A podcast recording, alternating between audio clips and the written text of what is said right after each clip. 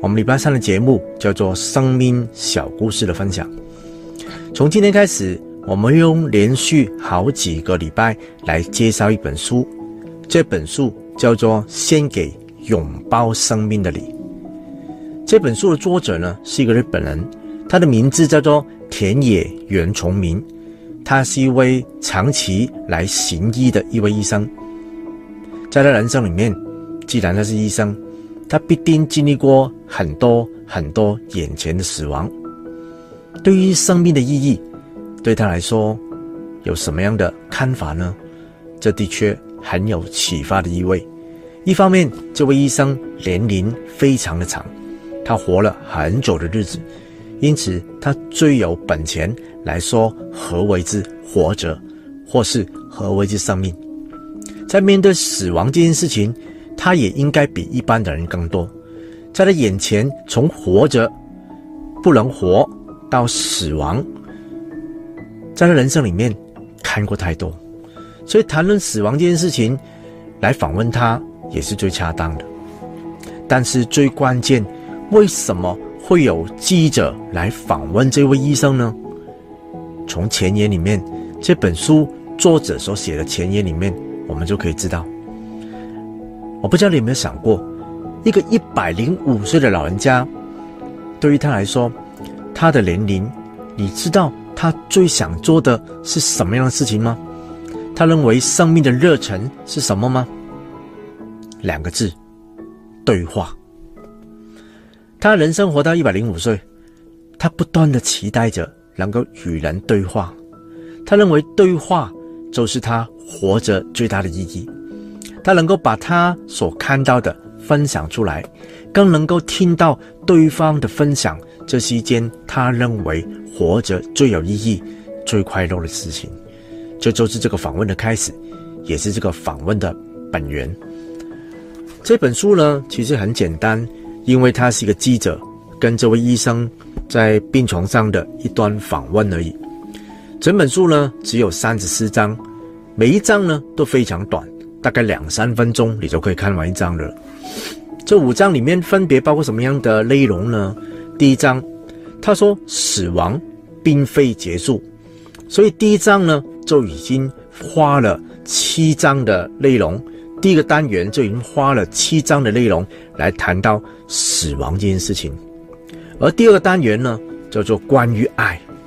第三个单元呢，就是关于宽恕，你可以做到的事情，很有趣哦，很好奇，很想知道是什么事吗？第四个单元，越重要的事，越无法立刻被理解，这也是这位老医生他对生命的体会。第五个单元，和未知的自己相遇，他的人生充满着好奇，年纪越大，他每一天。在学着与人对话，也学着更多的来认识他自己。在第一个单元一开始，第一个被访问到的问题是什么呢？记者问他：“医生，你活到一百零五岁，你会觉得死亡可怕吗？”不知道各位朋友，你猜这位医生是怎么样的回答？他怕还是不怕呢？最后，这位医生的回答很简单，他很怕。他一听到“死亡”这两个字的时候，简直是毛骨悚然。为什么一个医生做这样子的访问，他竟然会对死亡是恐惧的？这是一件很真实的事情，也是一个非常真实的反应。但是他解释的更清楚，为什么他对死亡会产生恐惧的原因。这位医生，他人生经历过太多的死亡，看过太多人离世、离开他、死亡，包括他自己的太太，以及他的家人都离开他。一百零五岁，死亡对于他来说，最惧怕、最可怕的一件事情，是对死亡以后世界的未知。他不知道死了以后会怎么样，但是。死亡并不是一切的结束，他很清楚地告诉记者，死亡并不是一个结束，死亡只是一个新的开始。因此，他每一次当他想到死亡的恐惧、死亡的害怕的时候，他就更深的感觉到自己活着是一件值得高兴、值得欢喜的一件事情。我不知道镜头前的朋友，你有曾经为你活着还能够活着而感受到兴奋而高兴吗？还是你早晨一起来，眼睛一打开，你就开始在抱怨，开始活得很痛苦了？这位医生活到一百零五岁，他的心得就是每一天打开眼睛，他的生命还在，他就感觉非常的高兴。最近在花莲发生了一个严重的火车的车祸，死亡人数接近五十多人。我想，如果你是这些死难者的家属，你一定非常期待的，就是你的家人并没有上到这台火车，或是你的家人。幸存还活着，每一次的死亡都是并没有心理准备。纵然你的好朋友、你的家人是在病床上渐渐离开的，你也从来不会知道哪一秒钟它就会结束。我们与其这样子来等着死，倒不如我们反过来来为自己活着，来好好珍惜我们还活着的时间，这不是更有意义吗？这位医生也说到，人一生下来，其实就注定要死的，不是吗？世界上哪一个人可以不死？秦始皇希望长生不老，可以吗？世界上从来没有一个人不会死的，每一个人都要面对死亡。因此，这位医生对死亡下了一个定论，他说：“生命与死亡本来就是一件事情。”什么意思呢？虽然他没有很详细去解释这句话，但是我相信他的意思是说，一个人如果活着，但是他天天的都找不着任何他活着的意义跟目的的时候，这个人事实上跟死了一样。但是一个快将死亡的人，因为每一个人都是天天在步向死亡的，所以我们都是快将死亡的人。如果一个快将死亡的人，他能够每一天珍惜他活着的生命，并且与人对话，跟别人去分享他的生命，这个人纵然他死了，他都还是一个活人。在英国呢，有一个地方很有趣，它是一个坟墓。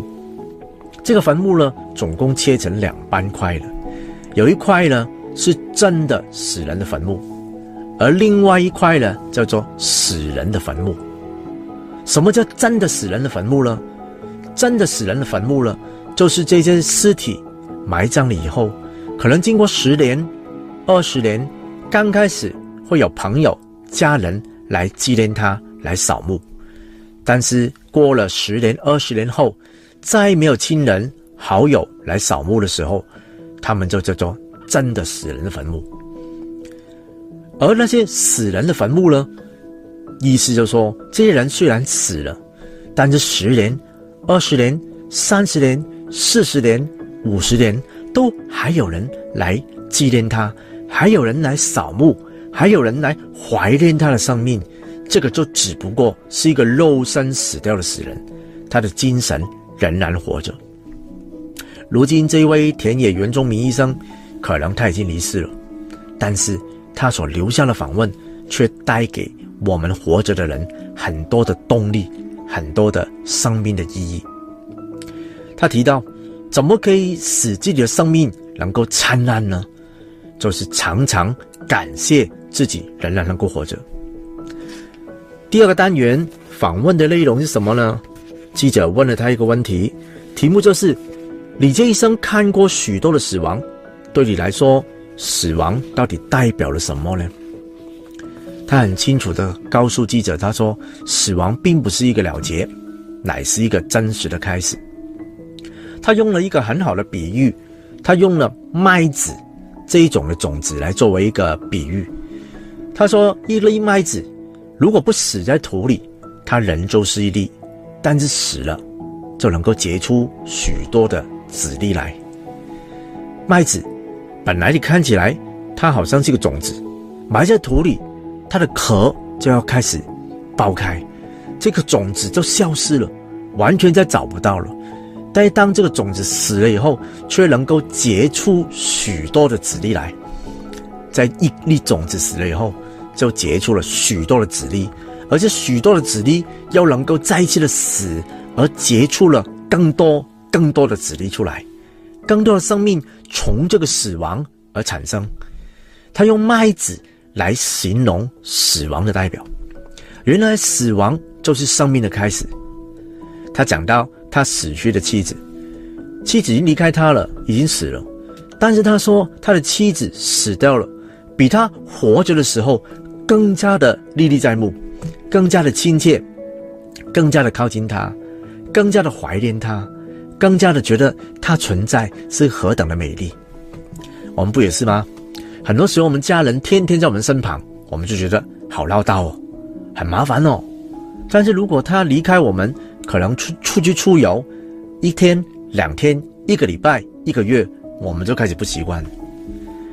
人都是这样的，人有的时候你不会珍惜，失去了你就开始会觉得珍惜。亲人更加是，当他还在的时候，你可能还会跟他吵架，但如果他已经死了，你就会开始啊后悔，为什么在他生活着的时候，在他死前，我不能多感谢他，多一次再跟他互动呢？因此，从这个医生的访问里面，我们得到了一个结论：活着的亲人，活着的好友，我们要好好的与他互动，好好珍惜每一次与他的相聚。原来我们每一个人，其实啊，都好像那粒麦子一样。我们如果死了，我们就能够结出很多生命出来。我们每一个人，总有一天我们会死的。那我们今天还活着的时候，我们倒不如多想想，如果今天我快要死了，我能做什么呢？我有什么是能够对别人产生生命力的一件事情呢？上一个礼拜我们有一个简单的一个访问，这个访问呢是访问到我们几个啊、幕后一起制作的这个 YouTube 的好伙伴们，我们谈到我们对于 Hebron Family 的一种体会。Hebron Family 就是我们这个团队的名称。我们虽然少少只有几个人，但是我们却有一个如同这位医生的一个动力以及心情，就是对话。我们盼望能够透过 YouTube 这个频道，能够与更多我们认识或是不认识的好朋友们，能够在空气当中与你对话。我们来分享我们的生命的故事。我们也希望能够聆听你生命的故事。对话是我们的期待。我们不希望只有单向的，我们很期待你能够与我们一起来互动。虽然我们相隔很远，也许这个 YouTube 不知道有一天它会传到哪里去，但是我们很期待有一天这个 YouTube 能够在你最需要、最困难的时候、最疑惑人生的时候，这里的信息、这里的内容、这个影片能够传达到你的面前，让你知道在世界上面除了有这位田野原重明医生，更有一群年轻的年轻人，三十几岁，我也只不过五十岁，我们是乐于与你分享我们的生命的，所以活着可以活得很精彩，也可以活得很沮丧。你期待你的生命是活得精彩，还是活得沮丧、垂头丧气呢？时间关系，我们今天节目就到这里。我们下个礼拜会继续来看第三、第四章，我们来继续看记者如何访问这位医生有关死亡的事情。我们期待下礼拜同样时间，礼拜三的十点钟早晨，你能够再一次打开我们这个频道。如果你喜欢今天节目的，为我们这个节目、为我们这个频道点一个赞，并且请你订阅我们的频道，订阅我们的节目，打开小铃铛。让你每逢礼拜三早上十点钟都会收到我们节目的通知，也期待你，如果你得到帮助，你喜欢并且获益的，请你也把这个节目分享出去给你的家人以及你的好朋友们。今天我们节目就到这里，盼望下个礼拜我们能够同样时间礼拜三早上十点，在 YouTube Hebron Family 三一八的频道上面继续与你碰面。谢谢大家。